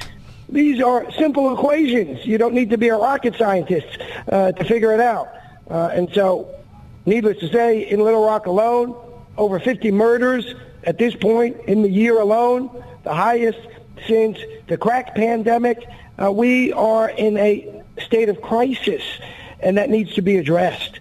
Uh, and it needs to be addressed by thoughtful elected officials uh, like Steve Landers, uh, not like uh, Mayor King Scott spending money on his own private security when people are dropping like flies around him. Uh, it needs to mean that uh, City Hall and the city attorney have to respect the state legislature after having enacted a law that says, by the way, that I helped write, uh, that says that people with enhanced carry license, like Chris Corbett, is entitled to carry his firearm in City Hall, particularly when walking through the deadly streets of Little Rock. This is the kind of common sense that we need to restore to Little Rock instead of the cronyism and corruption that's taking place every day. All right. Finally, the House Judiciary Committee kicked off the debate over which weapons American citizens are allowed to keep and own during a hearing Wednesday. House lawmakers went back and forth with each other over how to prevent future mass shootings. Democrat lawmakers such as uh, Representative David Cicilline of uh, Rhode Island called for a ban on so-called assault weapons while claiming the ability to own them only results in more people being killed. This came after the CDC claimed that gun violence was the leading cause of death for children, despite many critics pointing out a flaw in their analysis. It appears they don't discriminate between different age groups. And then uh, GOP Representative Andy Biggs of Arizona pushed back on their claim by claim uh, citing the 2019 statistic which pointed to knives as the leading cause of most homicides with blunt objects like clubs and hammers coming in second. It just seems ridiculous that they're still arguing the same old talking points doesn't it to you well, they're they're not arguing substance; they're arguing politics, and they want to get reelected, and so they play politics. And that's what we see going on everywhere to some extent. That is the inevitable byproduct of our system. Yes, it uh, is an is, election year, isn't it? Indeed, indeed. So, you know, uh, listen, pay attention and listen to what they're saying. And if you agree with them, vote for them. Yeah, and if you don't agree with them, vote against them. On the Judiciary Committee, all the Republicans were sitting on the back row. Did you see the picture of that? It was pretty cool. I did not. They had uh, they had the picture of them all sitting there, and they had signs in back of them that said "Shall not be infringed." Nice, nice. I thought that was well, thought that was pretty know, good. What other constitutional right uh, do the Democrats think you need to have a license for? The irony is when it comes to voting, uh, which is not explicitly stated in the Constitution, but is a constitutional right, don't get me wrong, uh, and uh, we conservatives and many others are not looking to license people to vote. Gosh, no. But simply to make sure that they identify who they are. In order to vote, you have your vote, one man, one vote. Well, you need to know who that man is. And so when we say, well, you need to have some ID, any ID, whatever the ID may be, oh, no, you can't do that. That's an infringement upon a constitutional right. So having any ID, not a license, any ID is an infringement on constitutional right, but they want to license uh, your ability to own a gun, if not outlaw it completely, indeed. All right, last question. I got we got 90 seconds. All right, yep. and it's yep. uh, it's an easy question. Looks like the uh, the pro recreational marijuana people have got the necessary signatures to get it on the ballot in November. Which way do you think the state leans? Yay or nay? You know, I don't know the answer to that. Uh, um, uh, I don't know which way that'll come out. Uh, and you know, it's a good thing that it's on the ballot, perhaps, because that's something that uh, we should get a reflection of the people's will on. Well, I'll tell you what. It tells it tells me that you won't make a call that it's really really close, and that's going to make it fun to watch. Yeah, I think that's right. I do think it's close. I do think it's close. All right, I want everybody to remember that because Robert will be with me in November when we do uh, election night coverage. She'll be here in the studio right. with me dealing with it. All right, we're going to take a break and then uh, we're going to talk about finances for an hour, and then Robert and I will be back on the air. And uh, don't forget, we're going to talk about that Pulaski GOP meeting that happened last night. I hear that it was. Um, how do how do I want to put energetic? How's that? We'll talk Uh, about. there were Roman candles in the sky. we will talk about it when we get back on the Dave Elswick Show. Stick with us. It's coming your way at 9 o'clock. But right now, we're going to get to your money.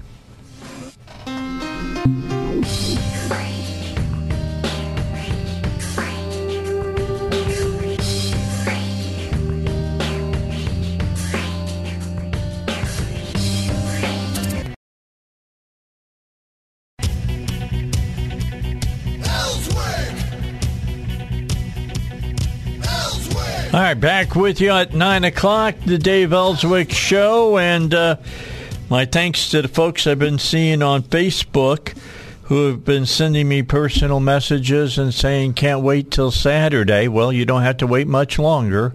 We'll be um, we'll be on the motor coach and, and on our way by this time uh, tomorrow. We'll be probably about an hour down the road, heading to Lexington, Kentucky, which is our first overnight stop, and I'm looking forward to it. Monday, Gettysburg. Got to be uh, excited about that. Gettysburg's a, a great place to go. Uh, especially if you just take a few mo- moments to to stand there and and just kind of uh, uh, let it fill fill your soul a little bit. It's uh, it's uh, quite a battlefield to say the least. They said that their blood ran so so uh, easily at uh, at Gettysburg that it ran like little rivulets down the battlefield three to four inches deep. Just gives you an idea of the kind of slaughter that we're talking about during the uh, the Civil uh, War. So, and we'll spend most of the day there. Give you plenty of time to look at it and to uh, take it all in.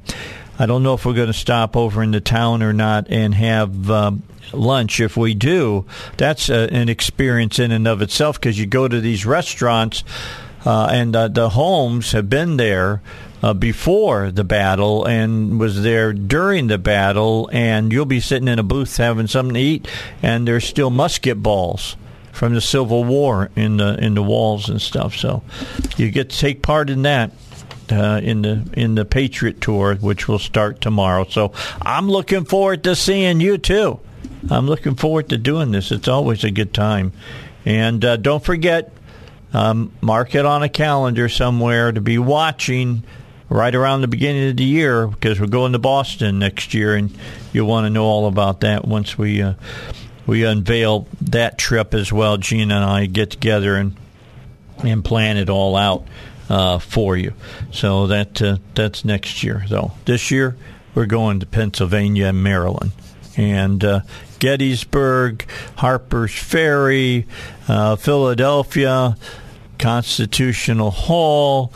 Lancaster, uh, Pennsylvania, head down to the Amish area, get to go to a working Amish farm, get to check out a, uh, they've got a, uh, a replica of the temple uh, that the Jews carried with them across the, uh, the desert during their exodus. And so it's going to be quite the trip, and you'll learn a lot while it's all going on. So I'm looking forward to it. Uh, Robert Steinbuch, law professor over at Bowen School Law, my guest uh, here for the last hour, the Dave Elswick Show for a Friday. My last show until uh, a week from Monday. Uh, I'll be gone again on the the the, the, the Patriot Tour, and uh, Robert's filling in for me Monday and next Friday. Tuesday, it's State Senator Kim Hammer. Wednesday, Alan Kerr will be filling in. Thursday, we'll have Ken Yang on uh, to uh, to keep you uh, you know, appraised of all the information going on. I got to get a hold of Ken. I got some information for him. Uh, folks, I think of Heritage want to come on because uh, we'll be hearing some uh, numbers about GDP, and if it's a negative number, uh, we'll be in a recession for sure at that point. And I'm kind of hoping we don't get that but I'm kind of expecting to it's going to be that way. All right, Robert's here. Good to have him along with me today uh, for the rest of uh, this hour. And uh, so, Robert, uh, what do you think? Do you think we'll be in a recession next Thursday? You think the the GDP is going to show two negative uh, numbers in a row for the quarters? Uh, I think it's uh, likely the case. Yes. Yeah, that's I think not. it's more likely than not that we will be in a recession. That's not good. I'm just telling. I, No. I want everybody to know it's not good. And uh, I had uh, folks on from um, Americans for Prosperity uh, this week, and they said stagflation, uh, a word that we haven't heard since the Jimmy Carter era, uh, is back in vogue again because that's where we're at.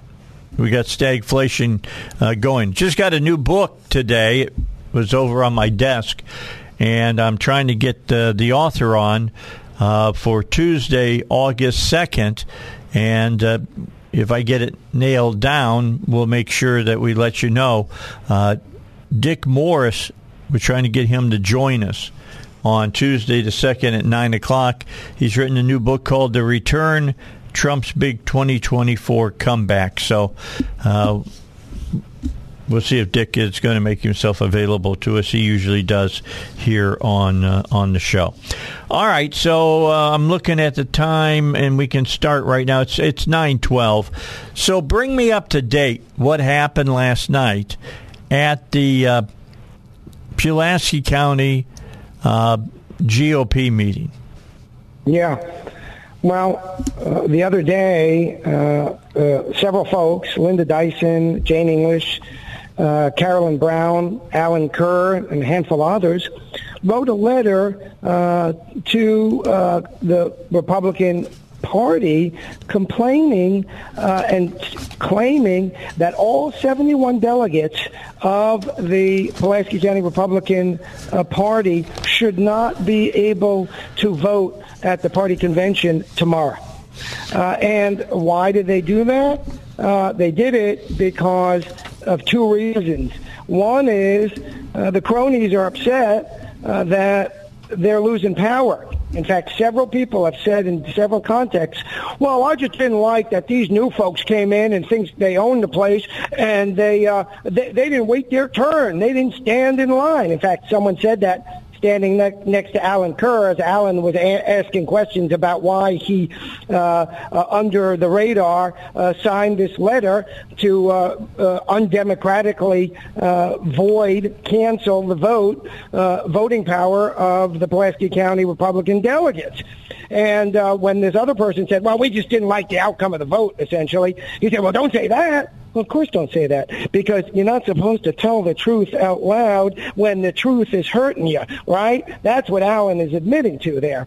Um, and that's one of the problems. The other problem, the letter was written by this woman, Linda Dyson, signs the letter complaining about the election as the North Pulaski Republican Women's Club. Well, don't you? Why do we have a North Pulaski Republican Women's Club? Don't you think a, a Pulaski County Women's Club would be enough? Well, not when the two are fighting. They apparently just was a Pulaski County Women's Club, and they got Republican Women's Club, and they got into a fight, and they split off, and now we got a North Pulaski and a, a Pulaski. And guess what? Uh, uh, the, the North Pulaski folks uh, don't like that the Pulaski folks, the, Pulaski Women Club, Republican Club folks, got elected as delegates. So this is, you know what this is? It's a family feud because people don't like cousin Jimmy. Uh, and it's the cronies trying to hold on to power desperately. And yesterday at the meeting, we had our, we did a bunch of procedural stuff, and then someone called to end the meeting. And before there was a vote to end the meeting, someone else says, wait a second, I want to talk about this um, letter that Alan and others wrote, uh, and we're having a meeting today, by the way, at the Republican Party uh, um, headquarters downtown, 4 o'clock. Come on down, Republican Party headquarters, 4 o'clock. Um, and, and Marlise Kerr, uh, which of course is Alan's wife, um, says, we're adjourned. So no vote, just adjourned, which is of course uh, not permitted. Uh, but you see, the rules don't apply uh, when you're in control, apparently. So I walked up to the front. I asked to use the microphone. You know what they said? No, you can't use the microphone. So I stood up on a chair and I borrowed Ronald Reagan's comment and I said, I paid $3,000 to this committee three months ago to run for office and I can't even use a microphone. So and why, said, why did they deny you use of the microphone? You tell me, why do cronies do whatever cronies do? Why does corruption permeate politics? I don't have an answer for that because people are trying to hold on to power desperately. And the tighter they put their grip, it's like squeezing sand uh, at the beach. The more it slips through their fingers. It was an embarrassment, and this letter is an embarrassment. You have a, a, a coalition of these fighting uh, women's Republican groups and the uh, old guard that don't like the fact that a whole bunch of new blood came into the Republican Party uh, uh here in Pulaski County and had their voice heard and were duly elected. Not one person, not one of these signatories, Dave, excuse me, objected at the meeting. There was one objection, and guess what? Withdrawn.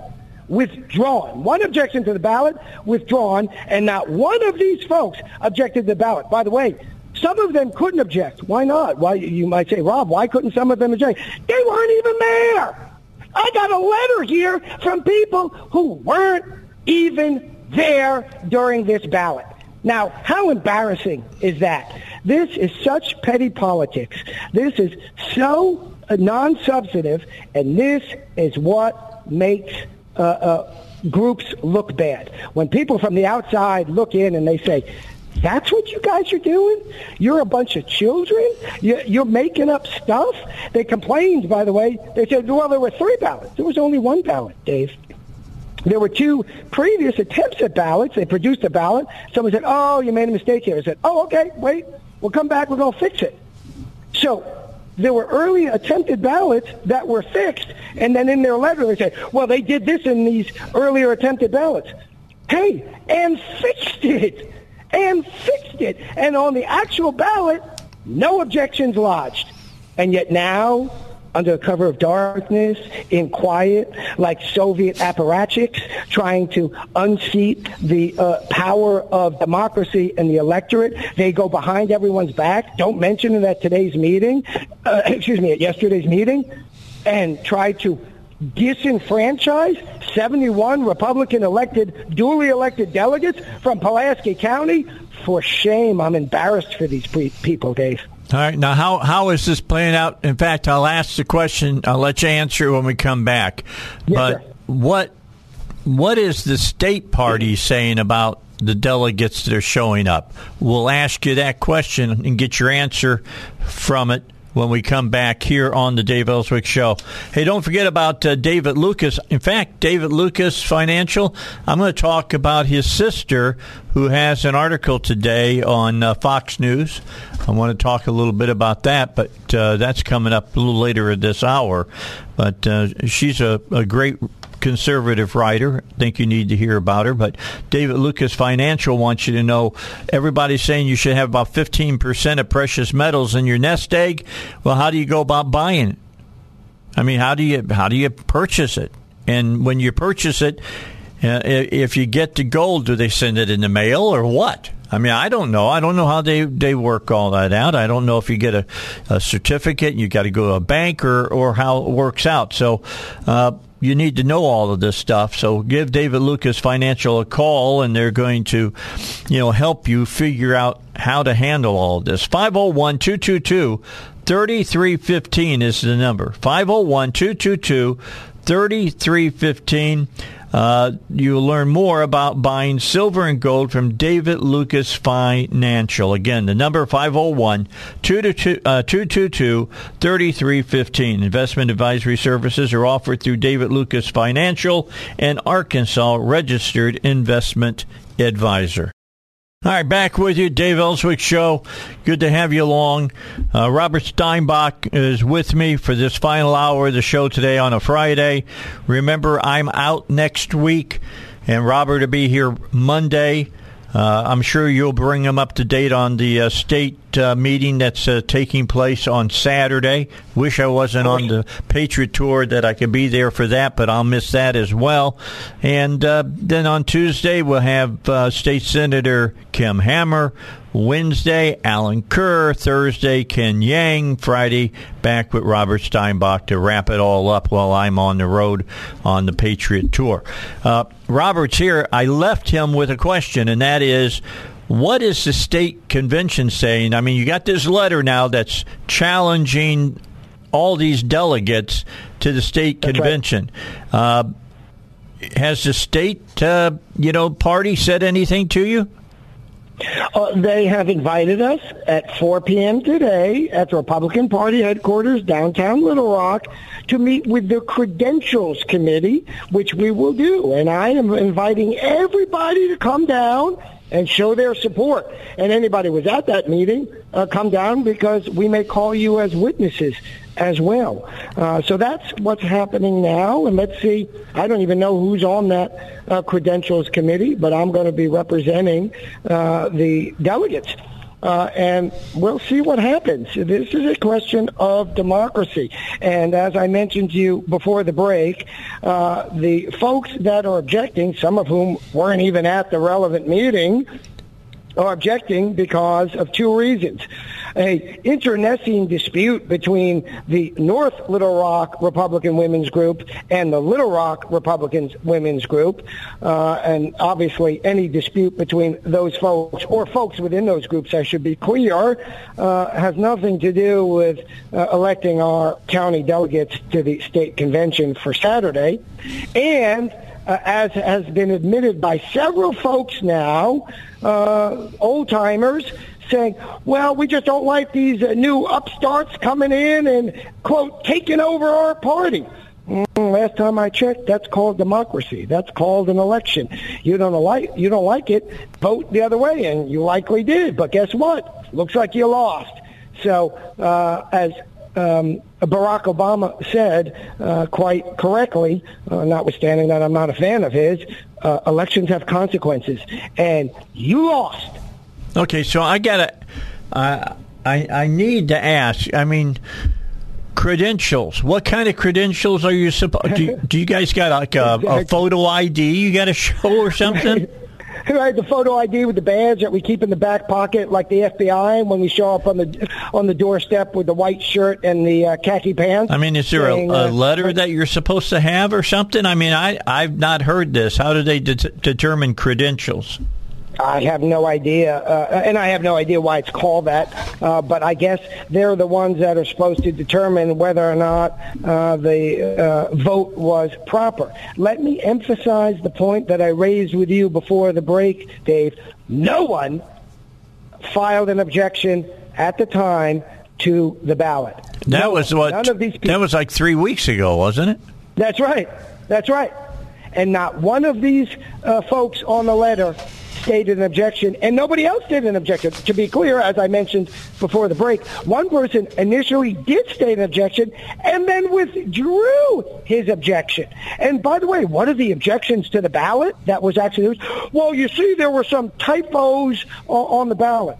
And, and and the elected, not all the elected officials had their title on the ballot. Wait, so if it says John Smith, but it doesn't say Representative John Smith, that's erroneous? That's not erroneous.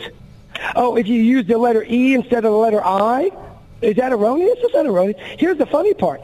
After the person made that motion and then withdrew it, challenging the ballot, I, Rob Steinbuch, made a motion, said, let's have anybody who sees any typographical errors, uh, including the person who initially raised that objection, state where they see the typographical errors. We will announce them out loud, and everybody, please correct them on your ballot right now. That happened. So there were zero errors because all the, you know, oh, oh my gosh, you had an E instead of an A. Okay, well, if you think it's a big deal, and it ain't, it was fixed. Everybody corrected their ballots. So how can so the one ballot that we had for which there was no objection to, which there was initially an objection withdrawn about typos, those typos were corrected. That's how empty of a complaint this is. But as I said, it's got nothing to do with the ballot. It's got everything to do with a, a battle between two women's groups in Pulaski County and the hangers-on uh, from the old guard who are desperately trying to uh, maintain their grip on power when they have already lost it. We're going to have a new chair of that committee. The Pulaski County uh, Republican Party will not have the same chair that it has, and all of the elected officials, I uh, uh, I predict, will be replaced with true conservative patriots. All right. So yeah, I'll have to wait till you text me and tell me what happens tomorrow. That's right. Or That's tell right. me what happens. Uh, tell me tonight what happened at four o'clock because that's going to be an interesting meeting to say the least. I'm sure. Amen, brother. Amen. Yeah, I'd be there, but I'll be packing. Oh, I know it. No, no. I, I, we, listen, Dave, we appreciate everything that you do. You're standing for democracy. You're standing for constitutional principles. And you're understanding that when 71 delegates are duly elected to their positions, uh, that we don't want to hear from a bunch of cronies and uh, infighting uh, Republican women's groups whose beef has nothing to do with the proper ballot and everything to do with other fights, political fights, personal fights All right. that they have. Hold on. We got to take a Yes, break. sir. We got local news. Let's get to that. Then we'll come back and finish up this day. All right, back with you, Dave Elswick Show. And um, I talked about David Lucas Financial last half hour. Well, what you don't know, unless you listen to my show for a long time, that David Lucas's sister uh, is a uh, very good conservative writer. And I've had her on a couple of times, and I wanted to talk about a new article she has uh, posted today on uh, Fox News. And uh, let me bring you up on this story because it's a it's a it's an interesting story. You'll have some things to say about this, Robert. I'm sure. More than 80 House Democrats have recently introduced a resolution that they call the Trans Bill of Rights. The authors claim it would ensure that transgender and non-binary people are, as the lead sponsor, Representative Marie Newman put it, quote, free to live as their authentic self, unquote. In practice, though, the Trans Bill of Rights guts protections and programs for biological women. Every American must now decide do I support this vision of trans rights or do I stand for women's rights? It is impossible to support both because they're in direct conflict. The press materials promoting the Trans Bill of Rights focuses on the idea of inclusivity, personal fulfillment, and preventing the bullying and mistreatment of LGBTQ plus and gender nonconforming communities, all of which sounds very nice. Of course, Americans oppose bullying and want everyone treated with kindness and respect, but the uh, Trans Bill of Rights just isn't a feel good statement of support or warning against bullying. It has serious legal implications, particularly for women. Check this out. This is this gets really interesting now. The Trans Bill of Rights would redefine the term sex under the Civil Rights Act to include gender identity and sex characteristics, unquote, and prohibit public accommodations and federally funded programs from offering spaces and programs exclusively for women. In other words, it would become illegal to take into account sex or, quote, sex characteristics, unquote, and single sex facilities would cease to exist. If a female athletic team cannot discriminate against males, then men will dominate competitions meant for women. If women's locker rooms, rape crisis centers, and domestic violence shelters are required to take in men, women's privacy and security will be compromised. If men are allowed to opt into women's prisons, then female prisons will prisoners will face uh, physical uh, uh, harm as well. So uh, we already see this happening today. Female athletes around the country are being forced to compete against physically advantaged biological males. NCAA swimmer Lia Thomas is the most notorious example, with the NCAA just last week selecting Lia as the female athlete of the year. That was a slap in the face to all female swimmers who have spent their lives training and competing without the benefits of testosterone and having undergone puberty as a male. And it goes on and on about this. And then, last but not least, let me throw in uh, Florida because out in Florida, the assistant human uh, HHS secretary suggested that Florida's trans athlete bill, which says you got to be a female to compete against females, will contribute to mental health issues with trans athletes. Well, I think that goes both ways. I think it would be a, a mental problem for a woman who's trained all of her life to uh, to be a, a, superior athlete, and then suddenly finds herself in a swimming pool or whatever, uh, competing against a male.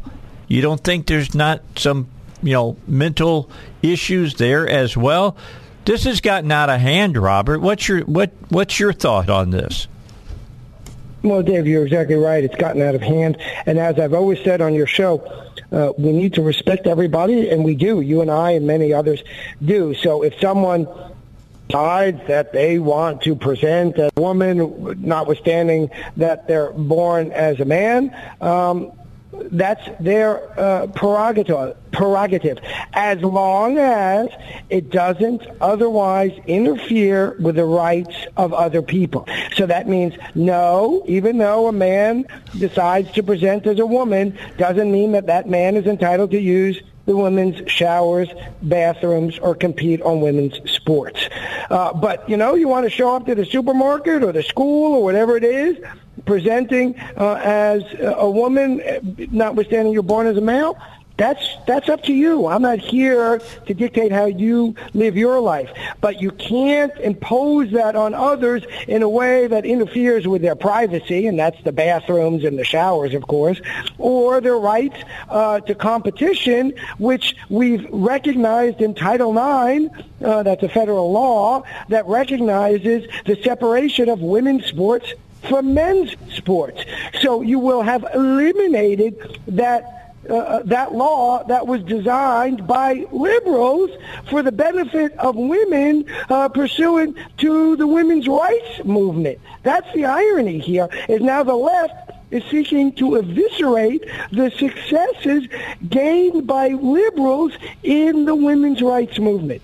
It's really bizarre. Well, it sounds like, you know, they understand what you're saying about Title IX. I've been arguing that from the very get go on all of this. Mm-hmm. And this Bill of Rights evidently would redefine the term sex under the Civil Rights Act to include gender identity and sex characteristics. That's what they're trying to do. They need sure. to change that to be able to make this work. Right. Uh, look, the, the left in the last oh, 20, maybe longer years uh, have been taking language and saying it has no meaning and then imbuing it with whatever political goals they have. So no longer do we can we even communicate because words don't mean what words mean. Yes, of course there's a level of indeterminacy in all language because we made up language, right? It doesn't it's not science. It just it, we made it up. It's a convention. That's why French people speak French and we speak English because it's all made up. But here's the thing, Dave. There's no way that if I said to you uh, the color black and then the color white, and I handed you two pieces of paper, one of each, you would not be able to distinguish them. You would, right? So, yes, is there such a thing as gray? Of course there is. So there is always ambiguity, but not, but there is plenty of information in language that is not ambiguous. We know what it means to be a man. We know what it means to be a woman. And transgender folks, as I say, deserving of respect and not uh, being bullied, uh, uh and they should be treated nicely. Nonetheless, are not entitled to change the meaning of men versus women so that men can play on female sports, women's sports, or men can go into women's showers and bathrooms. Yep. That is simply not common sense. For the life of me, I don't even understand what the argument is from the other side about that. And I don't understand why there's so many people that are just capitulating on this argument. It's so, as you just said, black and white. Mm-hmm. Well, when you have Martina Navratilova, uh, a, a world famous tennis star from the 70s and 80s, I think, uh, who happens, by the way, to be gay. I mention that simply to say there's often uh, some political alliance between the gay and transgender movement, and she says that the attempt to have transgender men play on female sports is wrong. Uh, that is telling information from a sports insider as to whether women's sports will ever exist if we. All right, we just lost. We just we just lost Robert. We'll get him back. Uh, oh, oh, can there, you hear me? Yeah, you're back now. Go ahead. Oh. Sorry. I was just saying, you know, when Martina uh, Navratilova uh, is on the side of separate sports for men and women, uh, and she is a liberal, and she happens to be gay, uh, but she understands biology, and she is a world-renowned uh, athlete. You know, she was at the top of the game when she was younger, of course, uh, of tennis, and so when she is saying you can't have men who identify as women play playing on women's sports if you ever want to continue to have women's sports as a category. Uh, that says a lot. Yeah, I I would agree with that wholeheartedly. All right, let's take a break. Nancy Hogshead is another athlete that has been on that. She won an Olympic medal, a uh, couple of Olympic medals, and I only know that I know her because I received a uh, an award from the National Federation of Women's Sports for my coverage of fast pitch softball uh, in high school for women. And at the table I was sitting at, I was sitting with Nancy and uh, also with Suzanne Butcher. You remember Suzanne Butcher? You remember that name? I don't. All right. She was the first woman to win the, Id- the Iditarod in oh, Alaska. Wow. Oh wow! It was it was an interesting evening because I was sitting there and she had her her lead dog was with her. Oh, that's cool. it was it was an interesting uh, inter, uh, evening, and uh, I went uh, out with uh, Nancy Hogshead after the show, and we went to Stringfellows, which at that time was one of the hottest discos in New York City. Anyway, I take a break here, and then we'll come back and we'll finish it up uh, for a Friday with Robert Steinbuch, of course, law professor over at Bowen School Law. His opinions are his and his alone. Don't forget about ICU protection. Man, if you don't have Billy Mack's ICU protection at your home or at your business, you're missing out. One, you're missing out on a great price that you're going to pay for service. You're missing out that you won't be paying any money for the hardware they're going to put into your house. And uh, you're missing out on uh, the, the company that takes care of Nuke One. Now they're going to take care of your house or take care of your business.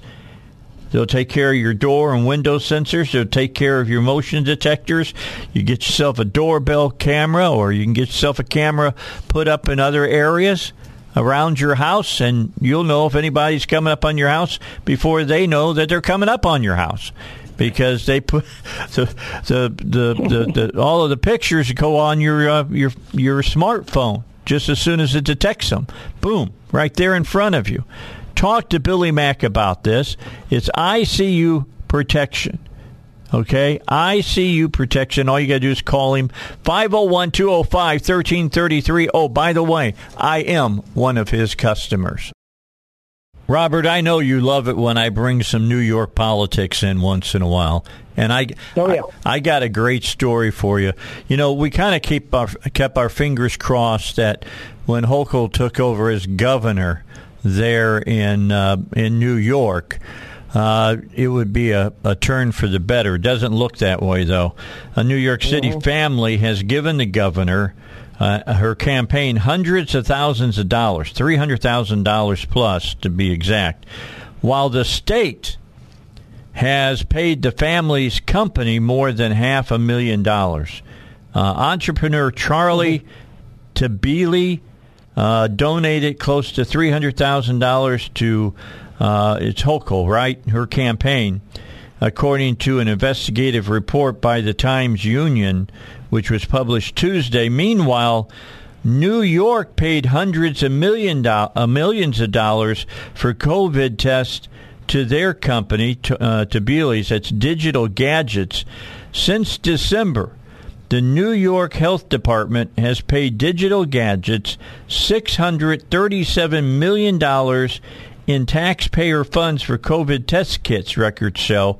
The health department reportedly did not conduct any competitive bidding before ordering the COVID tests from the company and paying it the enormous sum of money. Hmm. Sounds interesting, doesn't it? Well, it's you know, unfortunately, it's sad, but it's more the same. Uh, we were just talking before the break about cronyism and corruption going on here and attempted uh, at the uh, Pulaski County Republican Party. Uh, and I said uh, today on your show that one of the problems with uh, the democratic form of government, which is the best form of, or, or to paraphrase Winston Churchill, the worst form of government next to all the others is this type of these type of problems, uh, and so we always have to be vigilant to fight against them. Hmm. Interesting. I agree. Got to take care of it. Well, I want to leave people with a, a, a, good taste in their mouth today. I mean, we're down to about four minutes remaining here uh, for the show.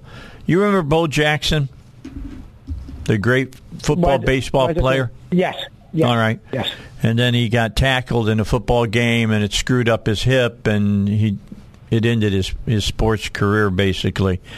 Here's a story that has come out, just got out, that uh, says a lot about Bo Jackson. He paid for all of the Uv- Uvalde children's funerals down in Wow. Texas. He, Wow. He picked up the tab for them. Not a. They didn't. They didn't know a, a penny after it was all Right, said and done. And this is a guy. You know, he don't need to do any kind of, you know, promotion for Right. himself. He's he's Mister. You know, super athlete, and people Mm-hmm. remember when he played. I'm trying to think. Bo Bo ran for Georgia, wasn't it? Didn't I think he played for Georgia?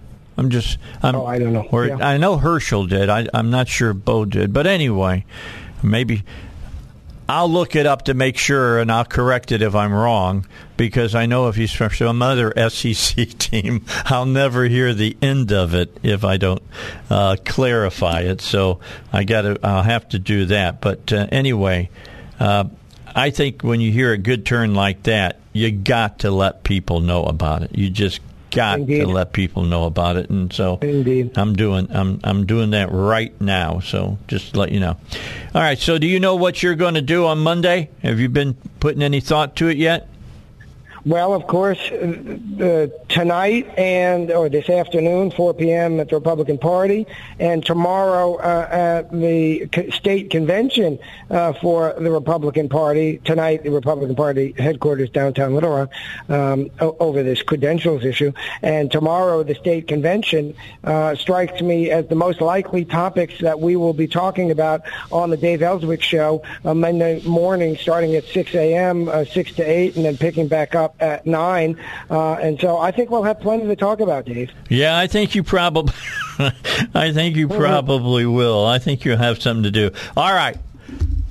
Auburn, Bo Jackson was a war eagle. All right. there you go. Before before the letters come in. Yeah, before Save the telegrams. Yeah, I'm, I I don't want you to have to deal with that Monday, brother. I'm just saying. Indeed. All right. Indeed. So he he was uh, with Auburn, uh, 1982, 1985.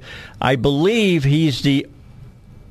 Now I'm going to say this, and I don't know if it's true or not, but I believe he is one of only two uh, collegiate athletes that were all Americans in baseball and football.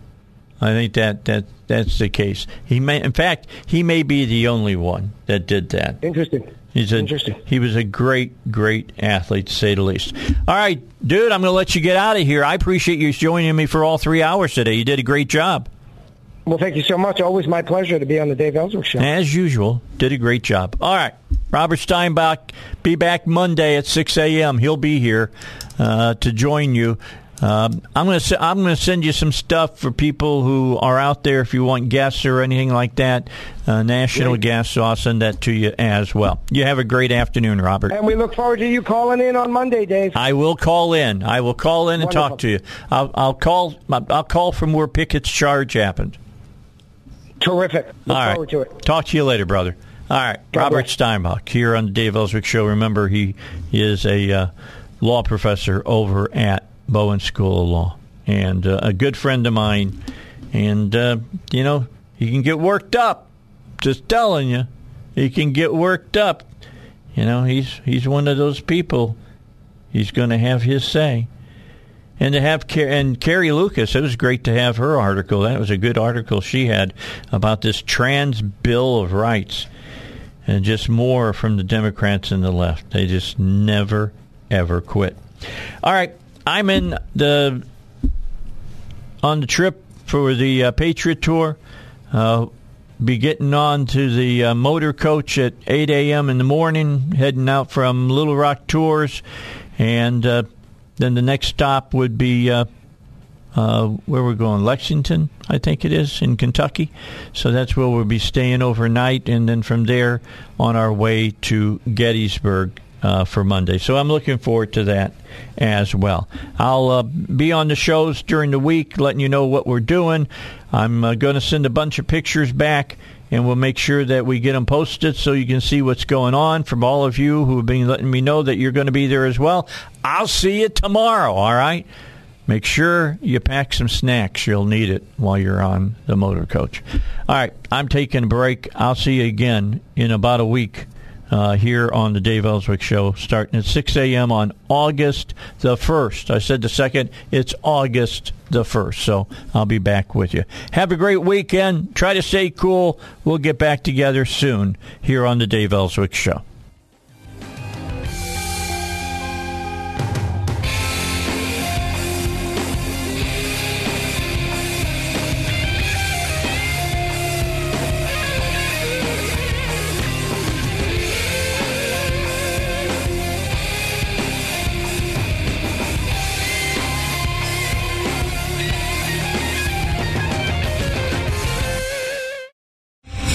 Star general Michael J. Flynn, head of the Pentagon Intelligence Agency, knew all the government's dirty secrets. He was one of the most respected generals in the military. Flynn knew what the intel world had been up to. He understood its funding. He ordered the first audit of the use of contractors. This set off alarm bells. The explosive new documentary, Flynn, Deliver the Truth, Whatever the Cost, uncovers the facts behind this scandal. Flynn told the truth. He was the most dangerous person for Donald Trump to hire. I find out the worst enemy that I'm going to face in my life is right here in America. They took my assessment and they wanted me to change it. And I was like, I'm not changing it. They had to get rid of Flynn. With in depth interviews, archival footage, and never before seen personal records of the man behind the headlines. I just felt like I was drowning. Flynn, Deliver the Truth, Whatever the Cost. Available now. Watch it today. Go to salemnow.com. Salemnow.com.